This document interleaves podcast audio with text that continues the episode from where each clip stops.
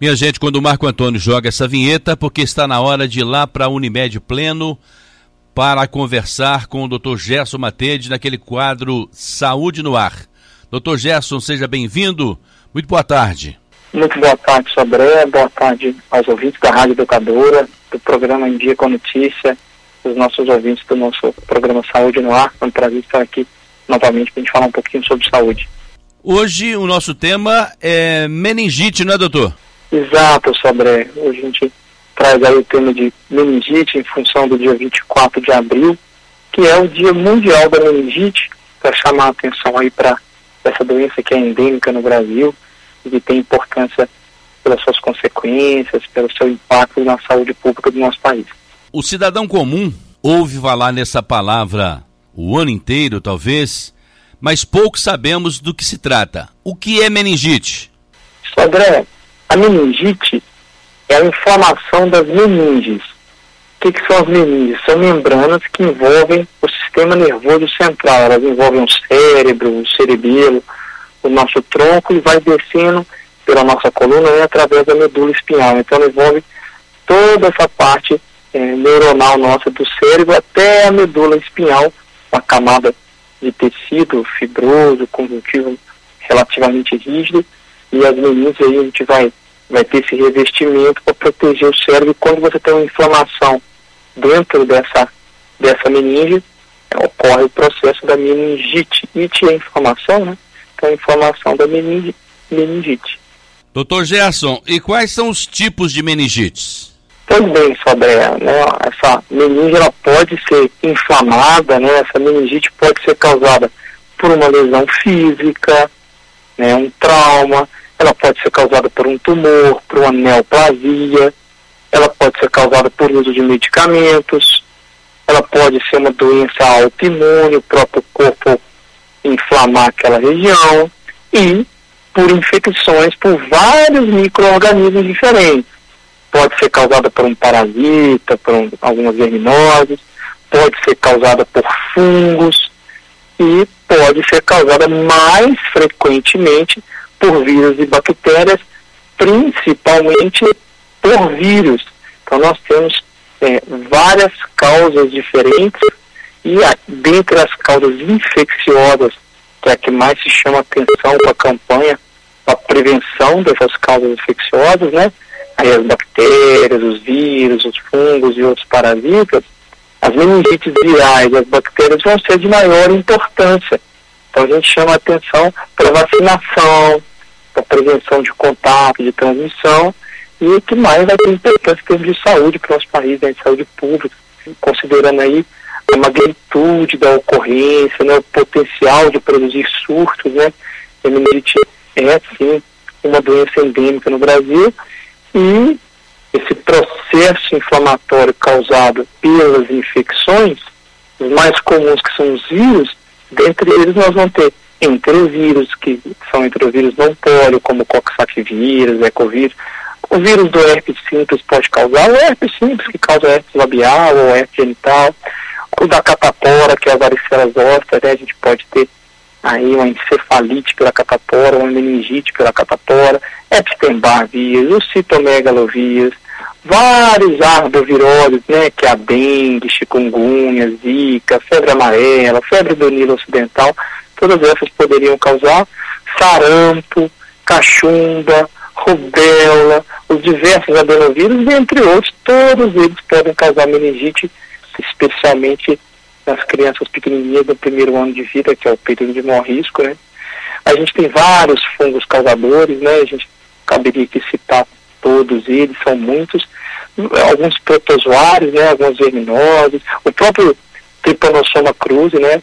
Aí da, da doença de Chagas, pode causar, alguns eumintos, né? Atênia sólios, cisticerco, alguns outros já foram isolados na meninge como agentes infecciosos, e a doença meningocóxica, que é causada pela bactéria né, Neisseria meningitis, ela vai, vai ter, às vezes, algumas outras síndromes clínicas associadas, né, sendo a meninge meningocóxica a mais frequente delas e a mais grave delas seria a meningococcemia, quando se distribui por todo o corpo aquela infecção, né, aí são as crianças, adolescentes e adultos jovens que têm o maior risco de, de, de adoecimento, né, no, no, caso de um surto.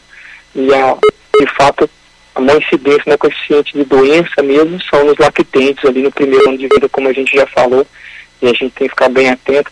Nós não podemos esquecer da meningite, é, meningite pneumocóxica, né, causada aí pelo Streptococcus pneumoniae, principalmente idosos e, e, alguns indivíduos com doença crônica, né, algumas doenças imunossupressoras, e daí a, a grande importância da vacinação com a vacina é, pneumo 10, né, a, a decavalente, ou aí através dos serviços privados, ou através do SUS, em alguns casos especiais, da, da vacina pneumo 13 é, e da pneumo 23, para aumentar a cobertura de 70% para 90%, até mais de 90% da prevenção aí das meningites e, obviamente, da pneumonia, otite, sinusite, que também o pneumococo pode ocorrer.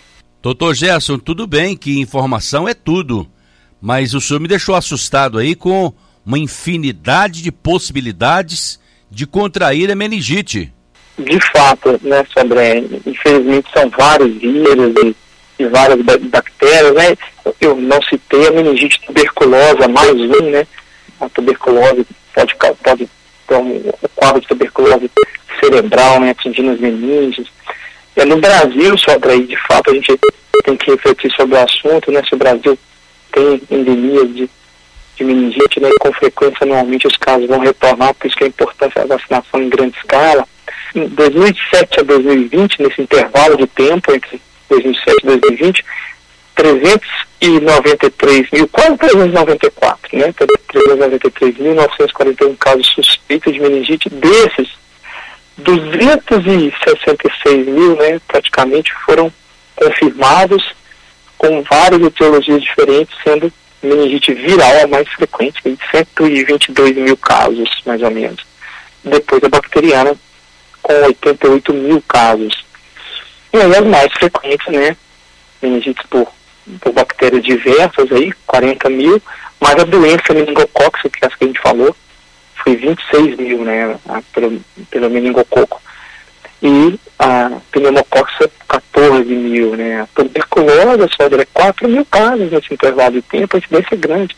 Tem a hemófilo-influenza, que tem vacina também, né? A, a, tuberculose, né? A gente tem a vacina para reduzir a incidência da tuberculose grave. E ainda teve isso, André, não que eu queira alarmar mais você e os ouvintes, mas 43 mil casos desses, a, meningite não ficou especificada, não conseguiu definir a causa específica de onde que essa meningite veio. Enfim, então é, a gente tem que ficar sempre atento e, e, manter a vacinação em dia, né? Isolamento dos contatos, né? Pessoas que estão com diagnóstico ficarem isoladas e prevenir a contaminação e a evolução desse quadro. A gente tem um exemplo sobre da década de 70, né? Da meningite C, ali, infelizmente, o Brasil vivendo o período da ditadura militar, houve-se por quase três anos a tentativa de se esconder o fato, né, de que estava tendo um surto de meningite no país, era o intuito de evitar piorar ou desgastar a imagem aí da ditadura, do, né, de quem estava no poder, acabou atrapalhando é, o período de isolamento, as pessoas acabaram se contaminando mais e quase três anos depois que começou a vacinação, e aí a vacina contra o sorotipo C, né, da meningite C, foi reduzindo os casos gradualmente até acabar o surto que o Brasil enfrentou e aí, com muitas mortes, muitas sequelas, com a doença do sistema nervoso central, então mesmo as, as pessoas que não vêm a, a óbito podem ter sequelas graves, enfim, sequelas motoras, sequelas, sequelas cognitivas para o resto da vida. Eu, por telefone, estou conversando com o Dr. Gerson Matede, direto da Unimed Pleno, com aquele nosso quadro Saúde no Ar. O senhor falou em vacinação. Na Rede SUS tem vacinação para todo mundo, doutor? Ô, Sodré, o calendário vacinal para meningite, né, o calendário vacinal do SUS, ele vai ter a presença de várias vacinas desses agentes que podem causar a BCG, que vai prevenir aí a, as causas graves de tuberculose, dentre elas a meningite tuberculosa. A gente tem é, a vacinação contra o rotavírus humano, que é uma possibilidade de evoluir para meningite. A gente tem a vacinação contra a hemófise influenza. Aí nós estamos falando do calendário vacinal das crianças, né, das crianças pequenas aí. Aí cada uma delas vai ter características específicas, né? Algumas vão ter três doses, dose única, é, duas doses, enfim. Isso é, depende muito. Já a vacina o pneumococo, né, a decavalente que está no SUS, vão ter aí é, no esquema básico vacinal inicialmente é, duas doses, depois o reforço, certo? Depende da idade que a criança começa, se começa no calendário certinho ou não. É, sarampo, cachumba, rubéola, nós temos a vacinação, né? Então, para evitar meningite viral pelo, pelo sarampo, por, por essas, pela cachumba, pela rubéola, aí vai ter várias doses. Então é importante estar em dia com, com todas elas, né? Um exemplo importante, a vacina contra o pneumococo, a decavalente, é, a partir do momento que se começou a vacinar, é, houve uma queda em torno aí de um período de tempo curto, né, depois que a gente começa a, a introduzir a vacinação, no período de 2007 a 2009, 34% dos casos de meningite eram pneumocócicas. No período posterior, de 2011 a 2020, após a introdução da vacina, já caiu para 17%, caiu para metade dos casos, da porcentagem de casos, então dando a vacina mais uma vez respondendo e salvando vidas. Então nós temos aí dentro do nosso calendário vacinal uma série de vacinas que já estão nos protegendo, então é importante manter esse calendário em dia. Doutor Gerson, e como ocorre a transmissão da meningite, hein? Então, sobre a transmissão, ela, se for no caso né, das, das meningites infecciosas que nós estamos aqui falando e, e dando mais importância, ela é transmitida pelo doente ou por um portador que tem a bactéria no corpo, o vírus e, e não está tendo sintoma, aí vai ser através da tosse, da fala, dos espirros, os perdigotos, né, que são as gotículas que que podem voar da boca para outra pessoa através do beijo, né? É, de uma garganta de uma pessoa para outra. Nem todo mundo, obviamente, que vai ter o contato vai ficar doente. Né? O organismo ele vai se defender com os anticorpos que ele cria através do contato com essas bactérias ou através da vacinação. Então a pessoa vai adquirir resistência à doença. Infelizmente, as crianças de seis meses a, a, um ano de idade são as mais vulneráveis. Até os seis meses, o alitamento materno acaba ganhando de corpo da mãe e tendo a proteção essas pessoas, essas crianças devem desenvolver os anticorpos, né? Por isso que a vacina ajuda tanto. Então o tratamento, o contágio sobre a transmissão se dá pelo contato, né? De pessoa a pessoa, assim como a gripe, o coronavírus, na meningite vai transmitir através, né? O compartilhamento de objetos vai ser através desse contato que vai se transmitir né, essa doença infecciosa. Transmite também através de relação sexual? O sobre, a princípio não, né? Porque é uma transmissão através da boca, da saliva, não se tem é, dados né, especificamente dessa transmissão por via sexual, tal qual o HIV, a hepatite V, hepatite B, hepatite C, que são vírus de transmissão sexual. Nesse caso não, é mais pelo contato da via aérea, da boca, enfim, através desse contato de objetos contaminados que foram levados à boca e a partir daí vira a transmissão. É claro que durante o ato sexual a proximidade das pessoas com beijo ou com contato próximo é, vai transmitir dessa forma e não aí pelo contato sexual, pela penetração. Doutor Gerson, quais são os sintomas da meningite? Quando é que o sujeito deve suspeitar e deve procurar atendimento médico? Sobre aí os sintomas vão ser é, diversos, né? A pessoa normalmente vai ter febre, mal-estar geral, vai ter alterações neurológicas aí, essas alterações podem vir com dor de cabeça, com alteração da marcha, pode aparecer convulsão, certo? No início do quadro, costuma não ser um diagnóstico tão fácil, né? Porque eles vão variando muito com a idade do doente, com o tempo de evolução. Se você pegar, por exemplo, os sintomas e sinais de um bebê, o mais frequente vai ser febre, por dificuldade de circulação pode aparecer mãos e pés frios. Claro que vai depender se a criança está aí com uma meningite bacteriana, ou uma meningite viral, ou uma meningite fúngica, certo? se é o meningococo, se é o pneumococo, né, vai, vai aparecer de forma diferente. Às vezes a criança fica só com baixa atividade, né, fica letárgica, muito irritadiça, né, é, o choro muito intenso, com muita inquietação, a famosa rigidez de nuca, que é a dificuldade de flexionar a cabeça, de mobilizar o pescoço, certo? E aí a criança fica com alguns reflexos específicos que a gente testa. É muito comum a criança ter recusa alimentar, né? não aceita o que é oferecido, sonolência, prostração, gemência, às vezes dificuldade até para respirar, né, pela prostração, dificuldade para despertar, né?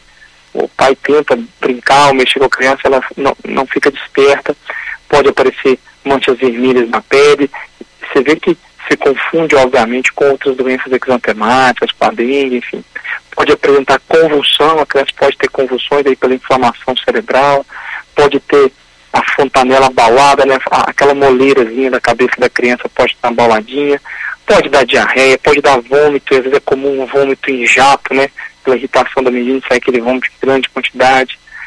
Se for uma criança maior, no adolescente, no adulto, aí já costuma relatar mais muita dor de cabeça, febre muito alta, esse vômito em jato, né, é mais comum no adulto e nas crianças maiores, vai ter também a rigidez da nuca, vai ter convulsão, pode ter sonolência, pode dar dor na articulação, pode dar fotofobia, que é aversão à luz, são sintomas diversos que às vezes é é um desafio para o médico e para a família, né, pensar, né, se você pensa na meningite viral, é, eles são mais semelhantes, os sintomas iniciais são mais semelhantes com a meningite bacteriana, né, febre, dor de cabeça, de de nuca, náusea, vômitos, né, sonolência, irritabilidade, esses todos que a gente falou. Então, às vezes, se for uma meningite por outra causa, pode ter alguns sintomas um, um pouco diferentes. A meningite por parasita, né, com diversas outras infecções, é, aí pode ser só dor de cabeça, né? É, depende muito do grau. No geral, se assemelham, porque essa rigidez de nuca, esse vômito, eu falava que é da inflamação da meninge, é um pouco é um pouco característica, um pouco semelhante de todos os quadros. Já, já naquele quadro que desenvolveu uma sepsemia, né, a meningococcemia, aí vai, pode dar hipotensão, alterações cardiovasculares mais graves, certo? O paciente pode ter sintomas mais mais proeminentes. Enfim, é, é importante sempre ficar atento a alterações do estado neurológico, né, principalmente letargia, falta de resposta a estímulos, né, o bebê fica assim, não responsivo, enfim, às vezes vai ter convulsão, coma, tremor, tudo isso pode ocorrer nos quadros mais floridos. Infelizmente, às vezes alguns quadros são um pouco mais difíceis de diagnosticar em função de alterações menos claras, mas normalmente os sintomas são, são evidentes. Doutor Gerson, qual é o tratamento da meningite? Sobre o tratamento vai depender do agente que foi identificado ou do tipo de quadro clínico daquele, daquele paciente, daquela pessoa que está. Se a gente está falando de uma meningite por bactéria, né, a gente tem que pensar em entrar com antibiótico só daí até 24 horas, sabe? Inclusive, se a gente começa a tratar, às vezes no dia seguinte o paciente já, tá, já não está transmitindo adiante mais. Então entrar com um antibiótico adequado, né? Se for num quadro viral, às vezes é mais o repouso, é, suporte cuidados gerais, uso de antitérmico, é, medicamento para vômito, né? Os antieméticos. Em alguns casos especiais a gente vai ter o antiviral, em outros não, né? Infelizmente os vírus têm essa questão da gente ter dificuldade de medicações que que matem o vírus, né? Que, que atuem contra ele. Normalmente a gente dá mais o suporte médico geral e diminuição de sintomas e o repouso para o vírus. Já no caso da bactéria, vai tentar se isolar qual bactéria que é, né? E aí, durante o diagnóstico, né? E aí, como que é feito o diagnóstico de meningite, né? Diante de um quadro clínico suspeito, né? Uma história clínica, os sintomas, aí vai ser realizado o exame físico daquele paciente e os exames laboratoriais específicos, seja de sangue, para poder avaliar alterações do sangue, e do líquor, que é o líquido céfalo-raquidiano, ou seja, que envolve o encéfalo e a medula raquidiana, né? Ele vai fazer uma punção lombar e tirar esse líquido para identificar qual que é o agente e se esse líquor, ele tem, esse líquido tem características de infecção esse líquido primoroso que envolve o nosso cérebro, ele é cristalino, né? a gente fala que ele é igual água de rocha. Então, se ele vem com sinal é, de turbação, de sangue, de pus, a gente pensa num quadro infeccioso, né, aumento de proteínas, de células de defesa, você passa a suspeitar de uma bactéria e se você isolar uma bactéria específica, vai entrar com antibiótico específico para aquela bactéria, normalmente com internação, isolamento hospitalar, porque é um quadro que inspira muito cuidado. Doutor Gerson, é satisfatório o índice de recuperação para quem tem meningite? O Sobré depende do tempo de instalação do tratamento. Quanto mais atrasa o tratamento, maiores podem ser as sequelas neurológicas, neuro, é, neuronais do indivíduo e maior a chance de mortalidade. Mas quadros quem se, se entra com o tratamento cedo pode ter uma boa resposta sim. Infelizmente, às vezes ter quadro dramático, alguns marcam, me recordo do período da minha residência médica no Hospital de Lombeiros, em Belo Horizonte, do quadro de uma paciente de 21 anos, jovem, saudável, com óbito em 24 horas, né? Dos sintomas da meningite até virar óbito, até ter morte cerebral, 24 horas de evolução, uma coisa dramática, né? Às vezes ocorre 24, 48 horas, infelizmente, no caso dessa paciente, era meningite meningocócica, né? O meningococo costuma ser o mais agressivo. Infelizmente, a paciente evoluiu muito rapidamente. Às vezes as meningites virais são mais arrastadas, são sintomas mais brandos mais demorados, mas também com evolução melhor, com menos é, sequela. Então depende muito do agente. Né? O, de fato, o melhor é evitar sobre porque às vezes é muito imprevisível a capacidade de recuperação daquele indivíduo diante de um quadro de meningite. Dr. Gerson Matede atende também aqui no Solar 13 de Maio, no sexto andar, na sala 601, e o telefone é o 3531 5844. Dr. Gerson, muito obrigado pela sua presença, pela sua participação e te aguardo aqui na semana que vem. Eu que agradeço, Sodré, a você e aos ouvintes da Rádio Educador mais uma vez. E a gente encontra semana que vem e que os nossos ouvintes não se esqueçam de manter o calendário vacinal em dia para aqueles recém-nascidos que podem ser amamentados, que isso ocorra para aumentar a proteção contra a meningite e contra diversas outras doenças infecciosas.